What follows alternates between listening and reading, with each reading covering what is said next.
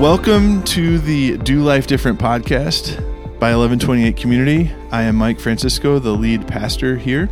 Uh, our mission as a church is to help people do life different by setting rhythms and values with Jesus at the center. And today on our deep dive, I'm joined by Nikki uh, Shabo. Hey. Nikki is a brand new mom.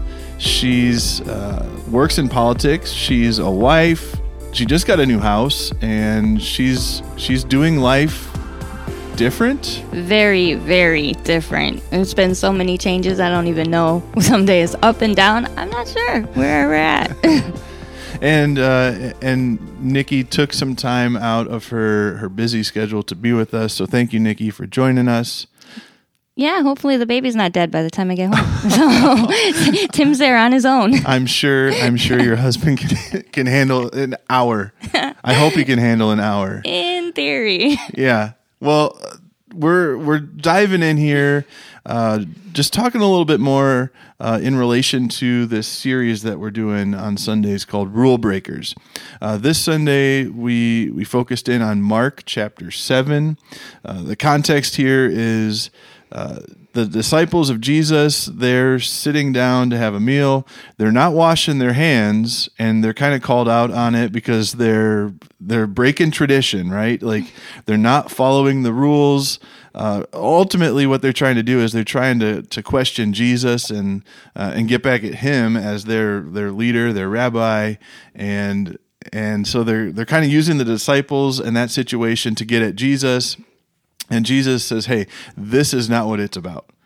Isn't that the thing, right? Always worried about the wrong things. As humans, we just naturally have this tendency to focus, I think, on just things that don't matter. And we do too much and nothing at all at the same time. Yeah. Yeah. I know, like, I do that with my kids, I, I do it with my wife. She hates it, and I feel bad then later as well. Uh, so let's talk about that a little bit. Like, in your opinion, uh, what what happens relationally or like what does it do to our relationships when we focus on the small things or the wrong things or the minor thing however you want to put it when we focus on the wrong things rather than the the big picture the the important stuff well i think first of all, everything, every day, the days seem like they go by so slow, right? And we get into this tendency where we can like nitpick at the little things because it's almost like it's a sense of control. Hmm. And we have this opinion of how we want everything to go. And so when something doesn't necessarily go that way, we tend to, you can nitpick at your husband or you can nitpick at your wife, you know? And we're not thinking about the heart posture of the person, we're thinking about the actions. And the truth is, is that everybody's going to make mistakes. So if you're constantly looking for something, you're going to find it, right? Yeah. And I think we have this tendency to almost excuse the things that we're doing by focusing on the things that other people are doing. Okay. Whereas I, with Jesus, he was trying to get people to look at, you know, it's like the whole log and speck in the eye type thing. Mm-hmm. Like you have to focus on you, what you're doing because people are going to make mistakes. We're human, you know? And if we put too much stock in the little mistakes that people make along the way, we eventually end up pushing them away or hardening um, the relationship that we have with them. And instead of building something bigger, we tear it all down by these little inconsequential things that we're not going to remember right. in a year from now. I'm not going to remember if you forgot to pick up your clothes and put them in the basket. I'm not going to remember that, you know? Yeah. And you mentioned in there that that we focus on what other people are doing.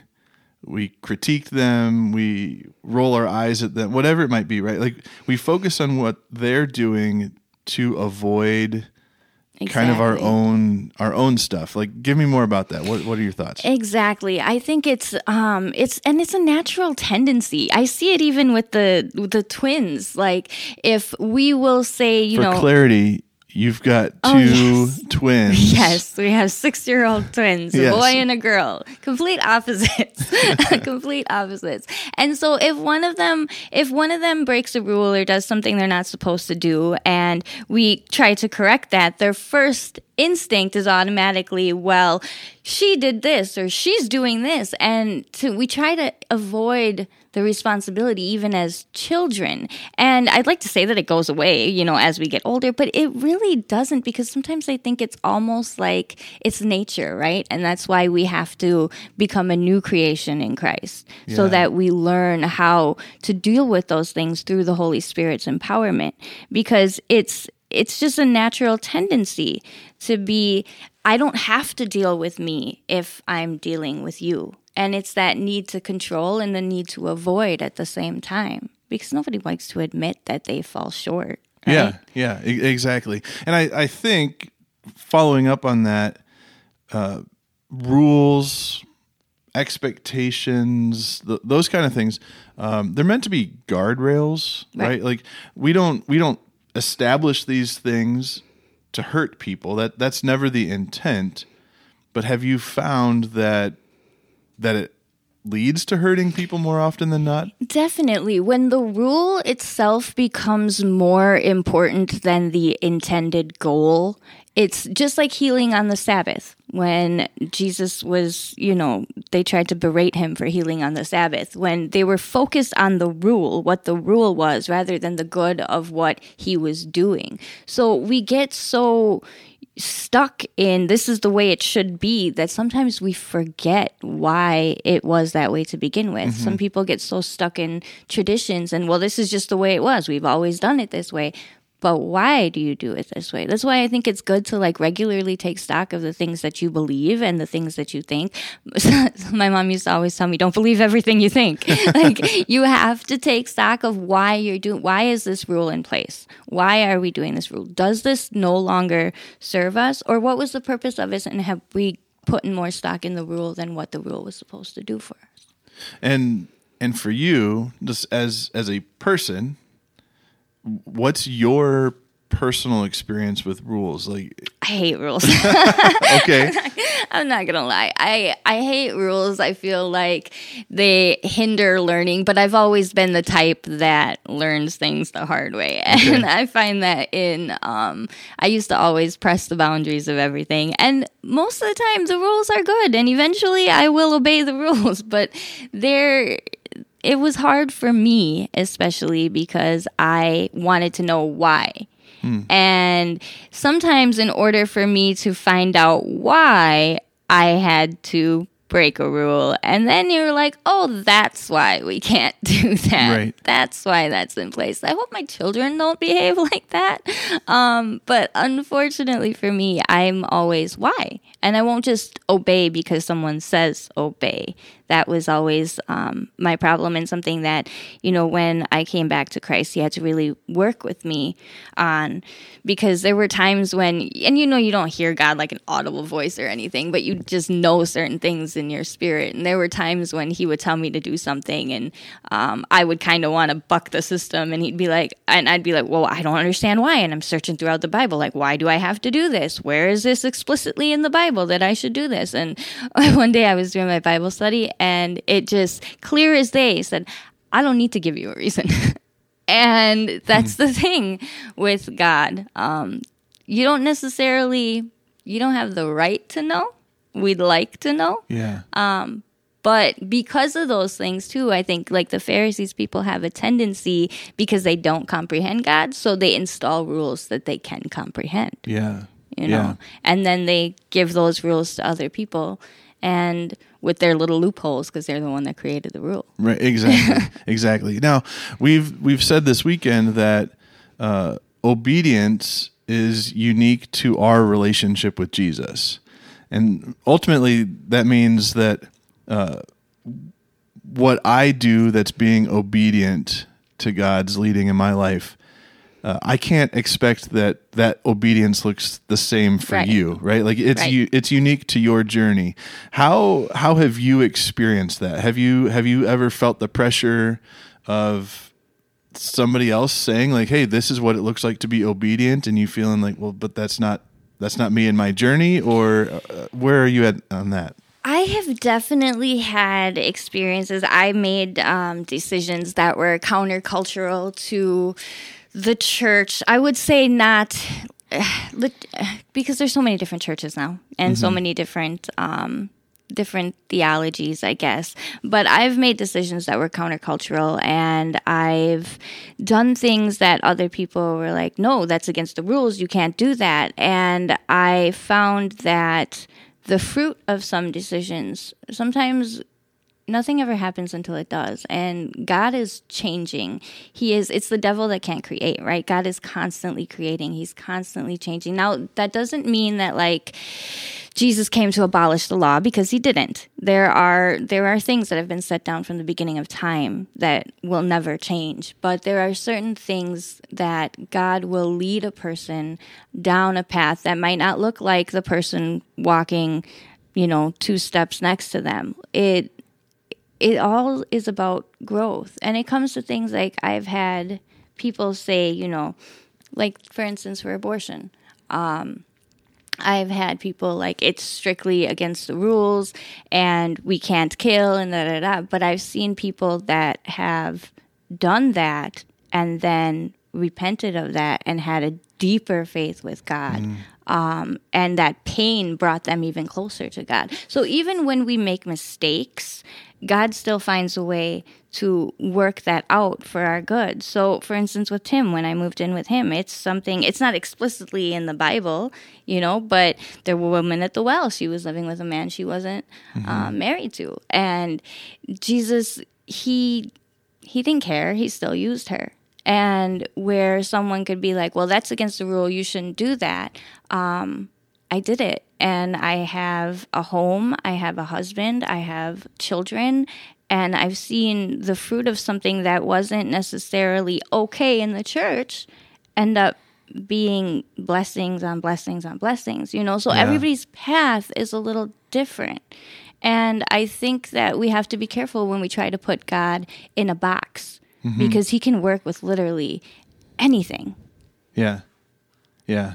And in this passage in Mark, uh, ultimately where it leads is Jesus saying, "The things that defile you, the things that uh, that you take in, that's not what makes you evil, right? Like mm-hmm. it's not what you're you're doing, but it's what's coming out of your heart mm-hmm. that is defiling you, and uh, and so it's it's those things, and so ultimately, what Jesus says is, it's about loving God and loving others. Exactly. It's about the relationship here, not about the rules, not about what you do, but about the transformation of your heart and its ability to love God and to love others.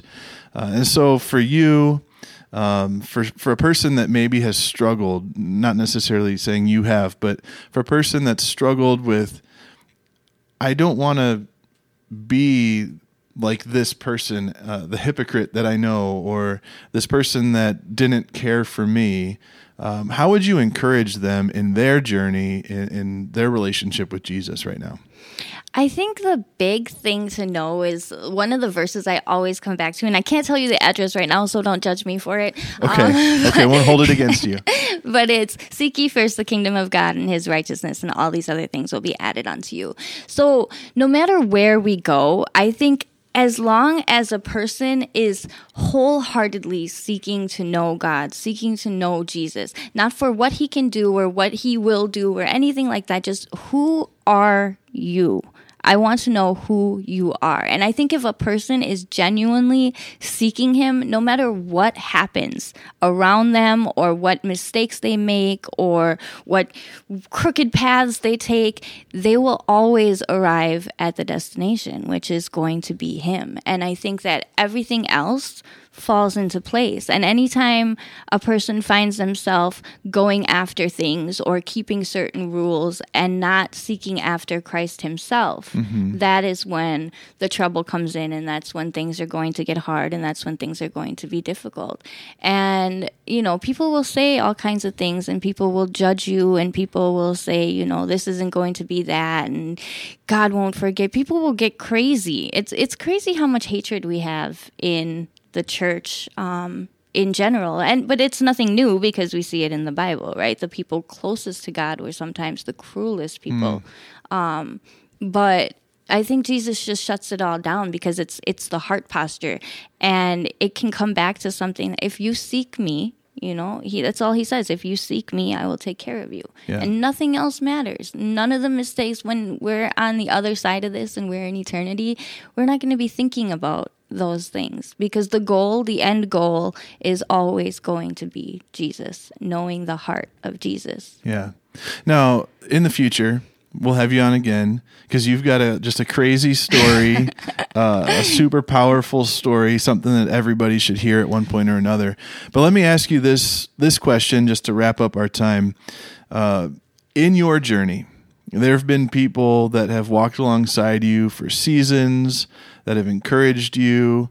Uh, what are the characteristics of those people that have encouraged you most and helped you along in your journey in, in discovering what it looks like for you to be obedient to God in your life? I think that the best kind of people, the people that I treasure the most that have walked next to me were the patient kind of people. um, they were the ones that called out something inside of me that I didn't realize I had.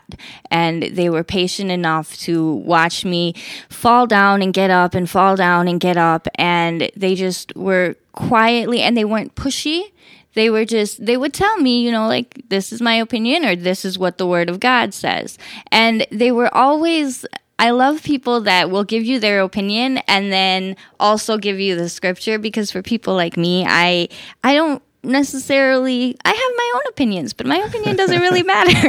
I've Yeah. asked God about this and he doesn't really care about my opinions.